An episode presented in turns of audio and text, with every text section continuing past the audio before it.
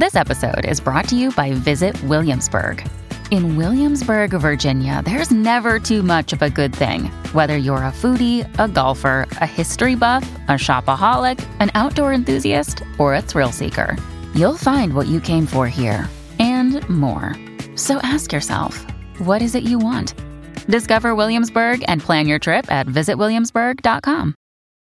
When you need mealtime inspiration, it's worth shopping Kroger, where you'll find over 30,000 mouthwatering choices that excite your inner foodie. And no matter what tasty choice you make, you'll enjoy our everyday low prices, plus extra ways to save, like digital coupons worth over $600 each week. You can also save up to $1 off per gallon at the pump with fuel points. More savings and more inspiring flavors make shopping Kroger worth it every time. Kroger, fresh for everyone. Fuel restrictions apply.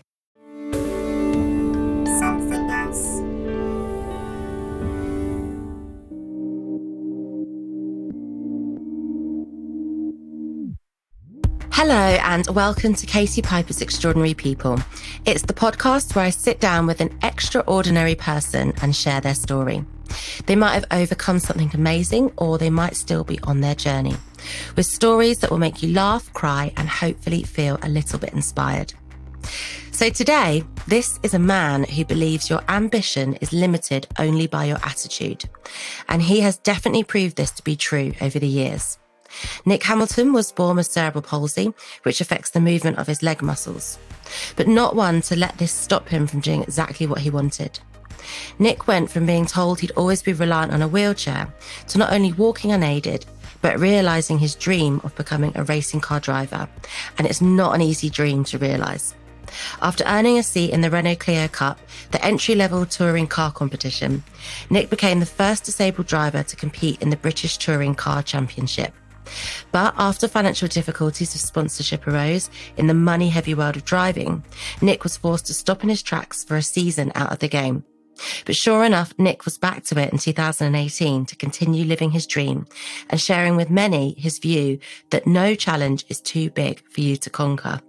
What an absolute pleasure to virtually have you here with me today. Hello, Nick. Uh, hi, Katie. How are you? I'm good. How did you feel hearing that intro? Oh, I mean, it's it's great. I, I love the fact um, people are, are, are noticing what I do, and uh, yeah, having uh, someone like yourself uh, introducing me, uh, I feel very honoured. Ah, well, thank you. It's, I'm really excited to have you here. I, I wanted to kind of start at the beginning with you because your story definitely represents strength to me. Um, and I wondered what your sort of childhood was like, what your memories of growing up were like, and whether you look back on that part of your life fondly or not.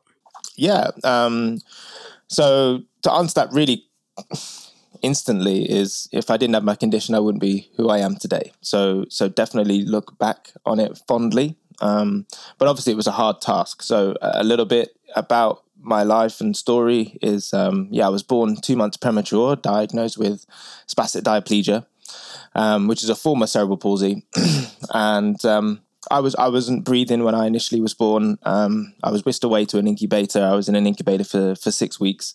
Um, you know, my my parents couldn't hold me. My mum couldn't hold me. They were just looking at me through a, a, a plastic screen. Um, and then they, they took me home, and I wasn't really progressing like a usual toddler. Um, you know, I seemed to I couldn't crawl, and when I did try and crawl, I couldn't alternate my legs. I was dragging my legs behind me, sort of thing. Um, so then, you know, they, they thought, oh, this is a bit odd. You know, something's not right. So they they took me back to the hospital, and that was when I was diagnosed with my condition. Now, the thing with with cerebral palsy, it affects so many different people in so many different ways. So I explain it like an umbrella of loads of different conditions. Um, you know, you got hemiplegia down one side, and then you've got diplegia, which is both legs. So, you know, my, my parents didn't really. They had my brother Lewis, who's eight years older than me, and he's fully able-bodied. So when they had a child with CP or a disability, um, I think firstly they blamed themselves. Secondly, they didn't really know how to bring up a child with CP. It's not like you can go and, and read a book on, Mm. on how to bring up a child. It's like a, um, it, it's, it's just a trial and error situation.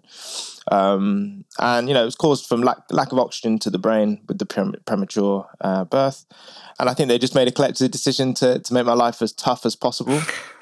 Yeah, and, Yeah. and not wrap me up in cotton wool and and just basically be a nightmare. My my my dad is is you know uh, super difficult uh, in terms of uh, his mentality. He's I explain like a chocolate fondant, um, hard on the outside, really soft and gooey in the middle, mm-hmm. and and you know they, they they don't take no for an answer. And um, you know I was just I was just brought up around able-bodied people. I was never allowed to go to a a disabled school or a specialist school. I had to to learn life the able-bodied way. So that changed my mentality to, well, if my parents don't see the condition as an issue, then I won't see it as an issue, and I had to just go through life to That's try and interesting. get on with it as possible. I wondered when did you see it because it's re- like I've got kids, and and kids aren't aware of certain things sometimes until you bring it to their attention. Like kids aren't born with any kind of prejudice at all. Like when did you realize that there was something different? You know, I was just always trying to walk and trying to fit in, but just falling over, and I didn't have the the strength to catch myself. So I always used to hit my head and mm. and everything. And um, yeah, and I, and and then as as time went on, I, I, had an operation when I was four years old, which was sort of life changing, and it, it was a, a tendon release uh, operation, which um, cut the back of my hamstrings, the back of my ankles, and my groin muscle, which then allowed me to have sort of almost release the spasticity a little bit. Mm-hmm. Um, so I was able to stand up a little bit straighter, and I was able to put my my my feet, my full soles of my feet on the floor, which gave me more balance. So I went through that, and then and then I remember, you know, sometimes just crying myself to sleep, being like, you know, why why me? You know, what, what, have I done so wrong yeah. to, to have this have this condition? Mm-hmm. Um, so yeah, I really did notice, you know, that that life was really difficult, and knew that I was different and I really struggled to understand why and what my purpose was. And obviously now, being a 29 year old man, um, you know, there's one in 500 births diagnosed with my condition. Um, wow. You know, so as a as a little kid, always around able-bodied people who seem like they have a simple life, mm. um, you always look at them and think, you know, what's so great about them to to be uh, with no issues, and and what did I do so wrong? Mm. So that's that's where I went to in terms of how I tried to start to deal with it. Yeah, because I suppose there's an advantage of what you said about that kind of tough love and actually, you know, being brought up around all different kinds of people. But then there's also that comparison and, you know, especially when you get to like secondary school, you know, children can be ignorant, they can be mean, especially just things like if a lot of your free time was spent at physio and other kind of medical appointments when people were out playing, um, you know, that, that can be quite hard. I mean, did you like academically, did it affect your studies and stuff? So when I went to school, yeah, I don't think it affected me at all in terms of my academic um, ability. I just I I was just always different. You know, I was I was the only black person at my school, mm-hmm. and I mm-hmm. was the only disabled person at my school, mm. and um, so it was almost like a double whammy effect. Um, and you're you're right. I, I had to um, do a lot of physiotherapy through my primary school years, and all my friends are outside playing tag or whatever at break time or lunchtime, and I'm inside with with this helper who's you know stretching me out. Mm. And, it's like painful homework that yeah. you never never want to do, you know, and and it already singles you out because mm-hmm. you just can't hang with anybody you want. Yeah, it makes you e- extra different already, doesn't it? Um, Completely. Like I know for myself, I, I spent like all of my twenties doing like physiotherapy, occupational therapy, and all my friends were like getting mortgages, getting engaged, getting pregnant, and I was like learning to use a cup again, and just like yeah, and it, and it just yeah. really like separates you, even mm. if you try to pretend to join in with the conversation that you're not really at that level of that conversation. It, it can be quite hard. I just w- would love to know what you feel about like labels and limitations, because obviously there'll be some people listening to this that have a disability that's completely different to you. And, you know, for some people, it's not about being lazy and they haven't pushed themselves. You know, their condition has a glass ceiling and they can't go beyond that, even with the best willpower in the world. But I wanted to park that slightly and talk about when people put limitations on you. So, like, say, for example, after I was burnt, there were some medical people that said to my parents, she will never live a normal life and she'll always be dependent on you and have to live with you and you'll have to sort of help her. And, and that like sort of angered me, but sort of motivated me for that not to be my future. And, you know, looking at your story, you were told that you would never walk unaided. And actually that wasn't true. You know, at 17 years old, you did walk unaided. Um, how hard was it? I mean, you talked about mastering it then, you know, do you think sometimes when someone tells you that, do you think some people then just like fit into that box and say, well, that's my future, I'm not going to go beyond that? Or do you think actually it's the opposite and it pushes you to prove those people wrong? Uh, it, it depends. It depends who you are now. You know, cerebral palsy affects so many people in so many different ways, and and the way it affects me, I I class myself as one of the lucky ones because it could be a lot worse. So it was up to me to maximize my opportunity, maximize the the the condition that I have um, to try and make the best of it. And um, you know, initially I was in a wheelchair and I was in there for five years and um, pretty much wheelchair bound and couldn't walk long distances and you know people were looking down on me and bullying me at school and you know pushing me back in my wheelchair and just leaving me there hanging and and I, I just I just yeah just struggled um, to to fit into to general um, general life. And then um, you know I got to 16 and started to grow into myself as a person. You know starting to grow a little bit of a beard and wanted to go hang out with my mates. And I was starting to get into girls. And I just wanted to almost try and live a bit of a normal life. But you know every time I went somewhere with my mum, you know, for example, is like we went to a, an airport to, to fly away with Lewis and went to check in and this this lady was just just looked straight past me, straight to my mum, you know, and said, "Does he need assistance? Can he walk stairs? Can he do this? Can he do that?" And never looked at me as a as a person. Um, so I I um, I knew at that point that the only way for me to um, to be seen and to to be heard is is to to be on their level, mm. and that means to to to stand up. and And I'm I'm short generally. First, my parents are um, not very tall, and then secondly, um, my legs are a little bit bent, so so I, I lose at least two and a half inches. so I was super super short generally, but um, f- for me that you know that was my moment. That was my time to be like, right, okay, it doesn't matter how much pain and strain and struggle um, I'm going to have to go through. Um, I'm going to have to go through it to to have a better future for my life. And then it wasn't up to my parents at that point. It's it's literally up to me, my feeling. And um, and then as time's gone on, you know, I realized that when people tell me I can't do something, it it fuels my fire even more to mm. not necessarily prove it to them, but um, also prove it to myself as well. And you know, I, I would say for sure, being in a wheelchair, I became I became very lazy but you don't realize you're being lazy until you're a little bit older and realize, oh, you know, I, I didn't really do a lot with my condition there. I, I, I just almost just sat down and thought, yeah, I'm just disabled. You know, I need help. Mm. Um, but really, you know, as as time goes on, you start to to to grow into yourself, realize who you are, and and then realize that you don't need you don't need someone to make you feel better. Mm-hmm. You know, you're strong enough in yourself to to give you that motivation, give you that strength. And um, at the end of the day, like I, I, I have this this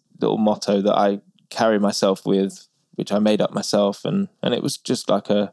So the quick thing is like you know, for me, if there was a if there was a fence and I needed to to get over it, I I wouldn't you know I, I would have to look whether I'd climb over it, crawl through it, whether I scratch my legs over it or whatever it is, whether I you know, but I don't care if people laugh at me, laugh at me whilst I'm trying to trying to get over it, or I, I fall back a couple of times and have to start again.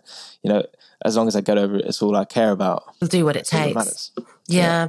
See, I love what you said as well before that about um, not needing other people to be happy because yeah. society is like really obsessed with telling us that we need to own certain things by a certain age to be happy and successful. Mm. We need to be part of certain partnerships, relationships in order to feel worthy, to feel attractive, to feel loved. And they're, they're not really true. We, some people feel like they're written in stone and that's the only, you know, route to happiness. And that leaves a lot of people feeling quite inadequate and quite, quite lonely. Um, and you can sort of feel like a failure before you've even started. Um, I'm really interested to talk about your career because for anybody, no matter how able bodied they are or not, this is an extremely competitive career. It's a very physical mm. career. Um, mm. and you already faced you know, a, a lot of um, letdown and, and a lot of discrimination in your life and a lot mm-hmm. a lot of fences to either climb or throw yourself over, a lot of scratches on your legs. Um, did you always know that you wanted to be a racing car driver? Like how what age in your life did that become a thought in your mind? I would say by the age of about the age of four. Um, I always wanted to race, um, but never really knew whether I could or not. And um, yeah, I, I, had a little go when I was seven years old, um, and uh, I went to this car park, and my dad said I wouldn't be able to hit anything, and I ended up hitting something and crashed and stuff like that. And that was a moment where my parents were like, right, we're we're not putting Nick anywhere near motorsport. Um, and um, you know, just gonna have to focus on his studies and, and schooling, and and we'll just just see where life life takes him. So, you know, we were, we were flying around the world with Lewis, and um, you know, our whole life was trying to um, get Lewis to where he is today, mm-hmm. and it was a full it was a full family effort. It was a full family um, project, you know, to to to make him as successful as he is today. And um, you know, you don't see that anywhere else in Formula One. Is you know, when you think about Lewis Hamilton, you think about his whole family, whereas most drivers you just think about the driver on their own. You don't know um, who their family are. Yeah, that's so yeah, true. Yeah, yeah, yeah, So we we we we pride ourselves in that, and um, yeah, I, I always wanted always wanted to race, but didn't think my condition would, would allow me to. And um, did you tell people you had this ambition, or did you keep it secret because of that? Did, was it something you voiced to people? No, not really, because once once my parents said, right, you know, you crashed in your go kart, we're not gonna we're gonna not gonna allow you to do anything else, and I was like, okay, fair enough. So so I just turned my attention to like gaming and simulation gaming and mm-hmm. all that sort of stuff. And and I, I, I thought to myself, if I can't have a, a, a real life racing career, then I'm going to have one in the virtual world. So I, mm-hmm. I picked up a game from PC World and a steering wheel, and I just learned how to to drive um, using these buttons on the steering wheel. My legs weren't strong enough to accelerate and brake at the point at that time, and yeah, without being really super geeky, I came I became British champion on this game. Oh wow! Okay out of nowhere. Um, you know, I'd learned everything about like um, car setup and racing lines and racecraft mm. and everything like that. And then that's when Lewis said, Nick, you know, you, you, you clearly got some talent. You know, why don't you try it again for real? You know, and I'm now like 17 and you know, I've gone through my, my bullying stage. I'm starting to get out my wheelchair. I'm starting to, you know, walk along longer distances and, you know, starting to be who I am. And, mm yeah, I went to a, I went to a driving school, and yeah, I matched the instructor's time on my first day, and no way. And then it just it just it just spiraled, it just spiraled into wow, okay, so you know Nick could actually be quite decent. That must um, have been great for your confidence to realize your genuine ability. Yeah, for sure, especially you know in a in a activity that is just purely able bodied really mm. you know mm. there's there's not very many disabled people around driving cars and you know I, I was struggling to drive a road car let alone put myself in a race car so it was a it was a big big ability to to realize and then you know yeah as I said it just it just spiraled went into to Clio Cup and had to to to train and and I knew that I wasn't able to to use these hand controls now, and I wanted to make sure I could use my my legs, and my legs were too weak. I could only push like five kilos of of weight on both my legs, and I needed to get to like hundred kilos to be able to push the brake pedal effectively with my left leg, and just kept pushing and pushing. Went to the gym and never stopped, and yeah, I got to 130 kilos with my left leg. Wow. And, and then yeah, it just it just just carried on from there and, and started started racing. I had a documentary on me by the BBC and yeah, you know, I was, I was popping ribs and my pelvis was moving every time I was in a car. Oh, and, goodness. Um, and I just wanted to race. That's all I wanted to do. And, and I didn't really care about inspiring people. But once I got a little taste of it, that people were coming to my races to watch me race. And, you know, it was people that were disabled or had a, a um, a disabled child or, or something like that, someone that could relate to it, my whole purpose changed. And mm. um, and then it takes me back to the days where I I cried myself to sleep, understand why I was the way I was, and now I realised that my my purpose was to use my condition to inspire others, and you know my motorsport is the reason that gets me up in the morning to keep fighting. Another day is here, and you're ready for it. What to wear? Check. Breakfast, lunch, and dinner? Check. Planning for what's next and how to save for it? That's where Bank of America can help. For your financial to-dos, Bank of America has experts ready to help get you closer to your goals. Get started at one of our local financial centers or 24-7 in our mobile banking app. Find a location near you at bankofamerica.com slash talk to us. What would you like the power to do? Mobile banking requires downloading the app and is only available for select devices. Message and data rates may apply. Bank of America and a member FDIC. Do you ever wonder how celebrities order food? Like, is Sarah Paulson a Diet Coke or a regular Coke girlie? Some peasant Coke? No. Or how does Sofia Vergara order a pizza? No, nothing, no tomatoes. I cannot eat tomatoes. Tomatoes? Yes. Are you cool mushrooms? Not really. If these are the details you need, and I know you do, I have the podcast for you.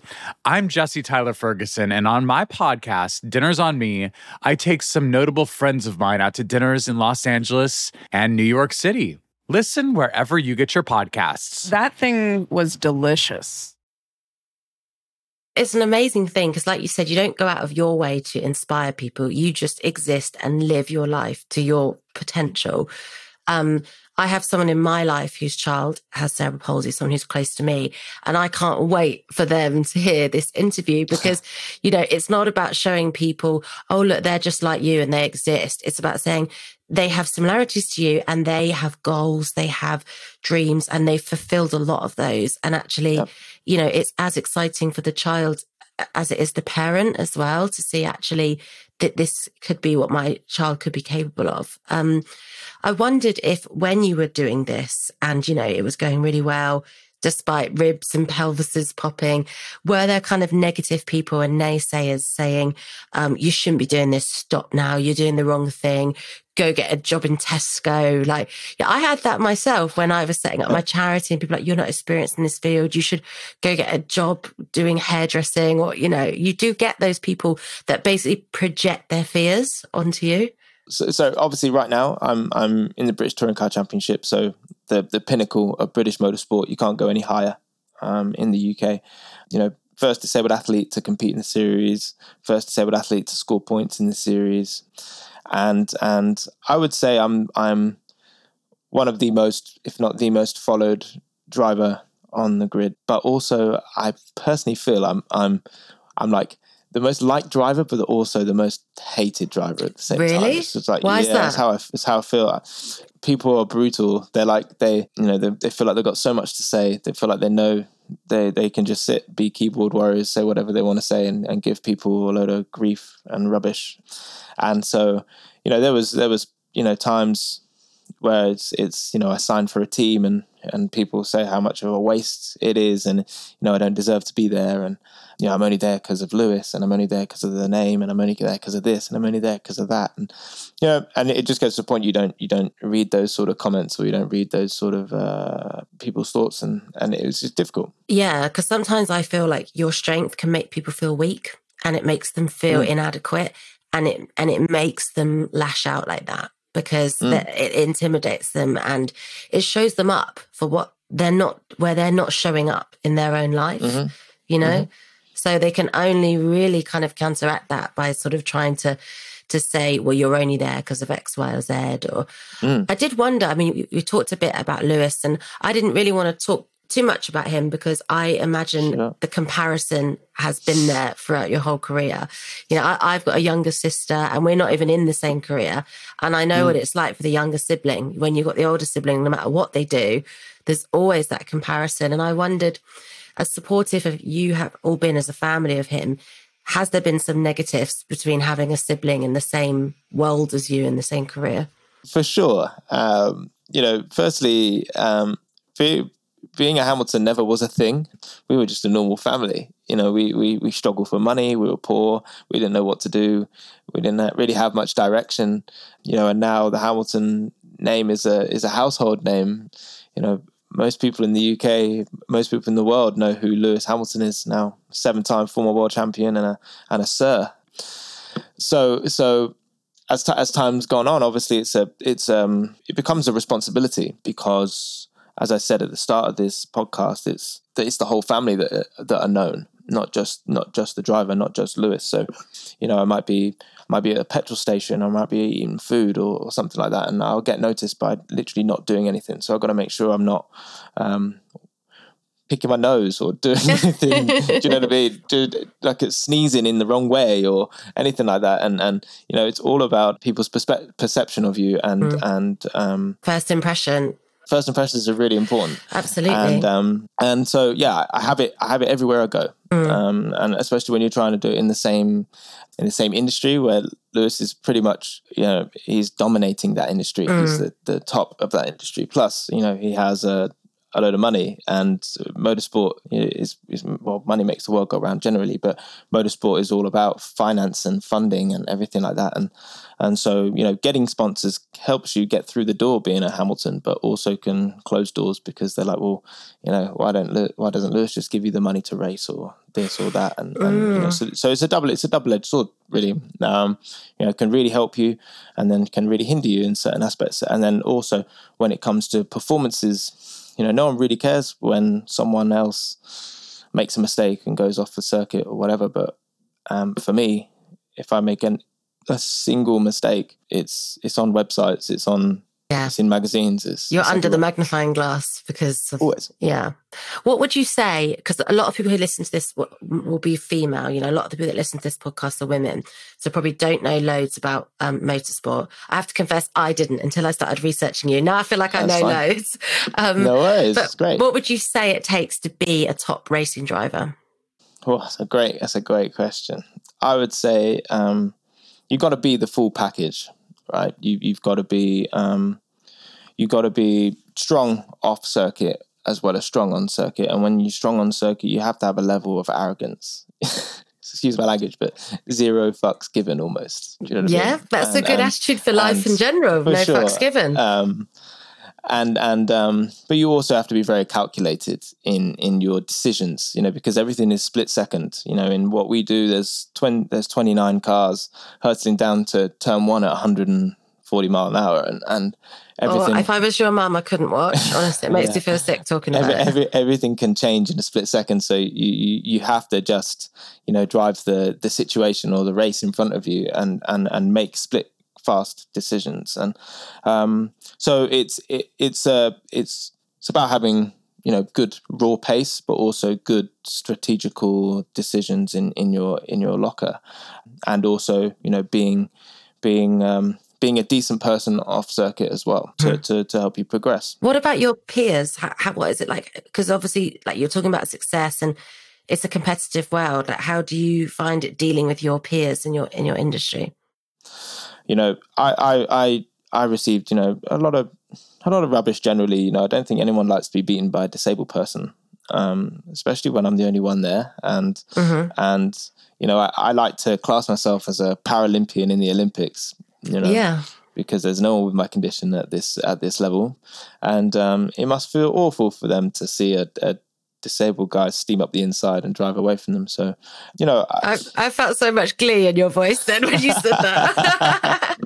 um, you know, but that's that's that's great. That's what it. That's that's you know what I I strive to do. And at the end of the day, I want to try and get to the top of of the championship or stand on the podium of a British Touring Car Championship race. And and uh, I'm not going to stop until I get there. it's quite amazing because you know I think like I I love sport, I love running, I love weight training, and you know for mental and physical reasons. Um, and I think sport is sort of famous for promoting that me- mental and physical strength, um, also discipline, teamwork. And I wondered, has driving taught you anything? You know, obviously you bring a lot to the table already, but but has it taught you stuff? Has it changed you?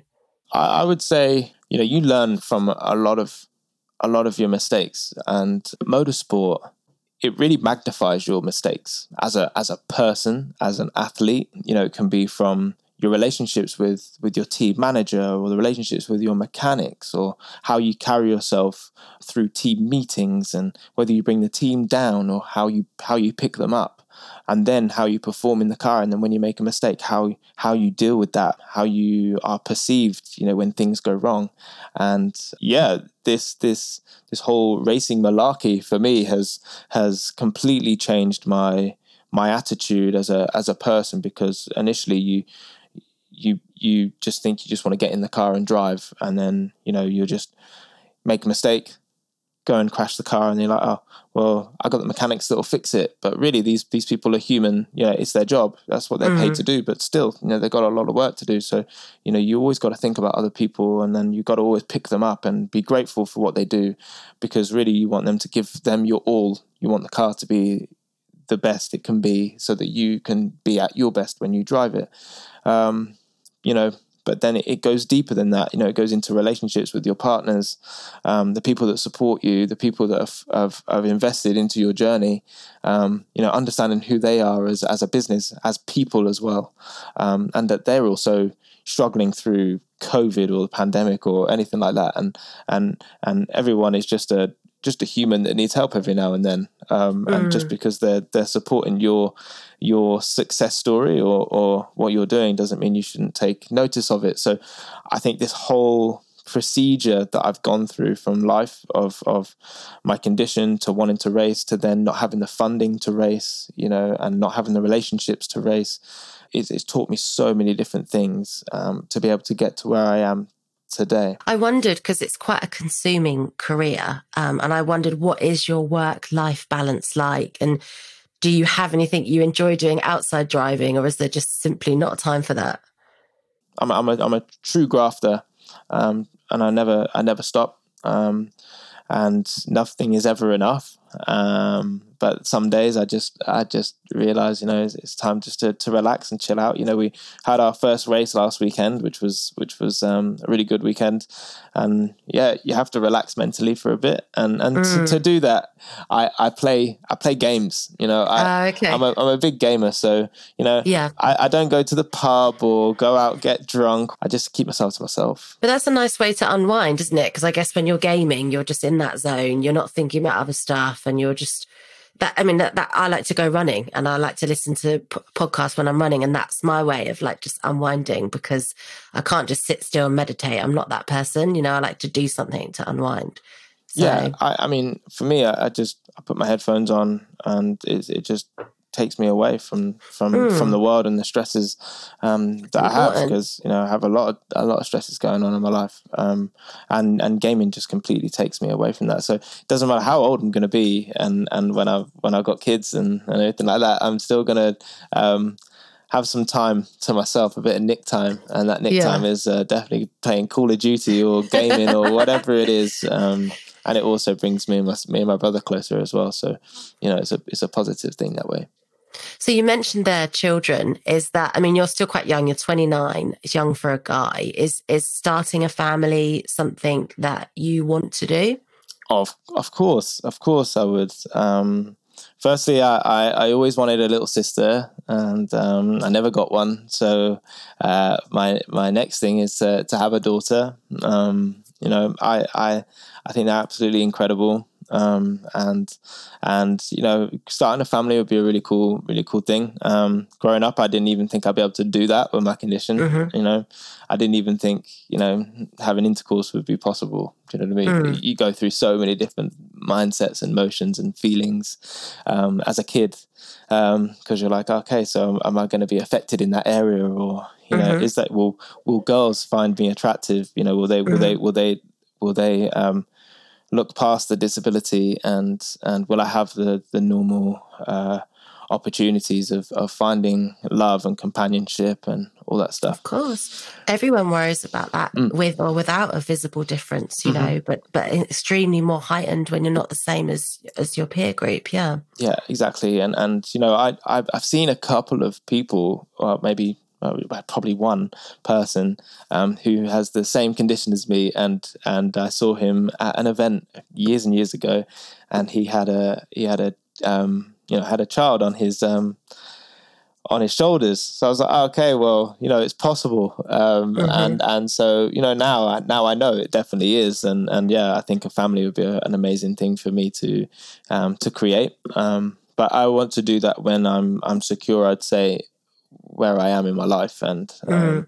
you know, because once once a kid is brought into this world, I want to make sure I can devote everything to them. I don't want to be still searching for myself and searching for things to make my life better. When you said that, um, you recited that story of seeing that guy with the kid on his shoulders. It just gave me like a rush feeling in my stomach. Um, because I know how powerful it is. Like, like you can't be what you don't see. And, and I know how powerful it is to see someone that you feel represents you doing the things you think are taken away from you. Mm. Um, you know, I remember the first time I met a woman who had a full facial burn and she was married. And I'm, I remember thinking, oh, someone fancies her and yeah. they've married her. yeah. And I was just like, maybe maybe I will have a boyfriend. Like maybe yeah. there are people that aren't shallow in this world. And, you know, her burns were visible. And it's really hard to explain to people unless they've been in that situation, the genuine hope it gives you mm. because mm. people that aren't within that and like your parents telling you you're going to be happy, like it's, not very effective. It's actually almost a little bit patronizing because it's not really a real example. Mm. Um, and I suppose it's quite a nice way to wrap up the podcast, really, because I don't think you have to be an, an, an, aspiring sports person to gain great motivation from your story. Like you motivate me with my life, even oh, though I've done, I have no aspiration to go beyond my Golf GTI. I'm a terrible driver. Um, and I just wondered, you know, you're 29 years old and I just wondered, like, as a sort of final thought, if there's people sort of listening today, you know, who are having a good day, a bad day, a weird day, is there like a key piece of advice you'd give to them? Or even people that are in the position that you were in when you were younger, with, with feeling that they're limited for some reason, what kind of, what would be your parting thing for them to take from this episode? How I go through my life is believing that life is, is, 10% physical and 90% mental. So it doesn't really matter your physical limitations or or how physical uh, how physically fit you might be. If your if your if your mentality isn't strong enough, you know, then you're never going to going to achieve your full full potential. And so my main thing would be to to open open your mind up and instead of trying to ignore the fact that maybe you, you might be struggling mentally in certain areas it's okay. It's okay to to not be okay. It's okay to to have difficult days down days tough days um, days where you don't think there's literally any point of of doing a certain task. Every every down day is just a character building day to move forward um, and with each um, with each obstacle that you have to face um, and that you do face eventually and overcome it makes the next obstacle a lot easier um, always be kind, always be open to to helping people, um, but also mainly just be be true to yourself. And it doesn't matter what people think about you or their perception of you. Um, all that matters is how you feel about yourself, and you don't need anybody to um, to make you feel better um, or to tell you you're you're doing great. Um, because as long as you're breathing still, and as long as you're smiling and getting up every day and focusing on whatever direction you want to put yourself in, then you're doing just fine. Oh, I think this is going to be my favorite episode of the series. This is so brilliant. Honestly, it's so uplifting and it's so true what you're saying. Like we can all apply this to our lives. Like we all have the capacity to be great. Like we don't have to rely on anything else. We can, I can just shut the laptop after here and just go and be great all day. You know, yeah, I don't need uh, anyone else. Like there's this one, there's one quote this one quote that I um that I I read a couple of days ago was um if you can if you can see greatness, you're already great. Which was really I'm going to write it down. Which was a really, which was a really, yeah. which is a really good quote. You know, if you if if you can if you can notice greatness or see greatness in other people, um, then you're already great within yourself. You're going to see me put that on Twitter with my name next to it yeah. like next week. oh, I've had so much fun recording this with you. Oh, um, it's been a um, pleasure. Yeah, you're just such an interesting, fascinating. I know it's a bit of an overused word, but inspiring guy. No, like, thank you. But yeah. you know, to be fair, Katie, I, I was more interested in listening to your story. Ah, oh, if you start a podcast, let me know.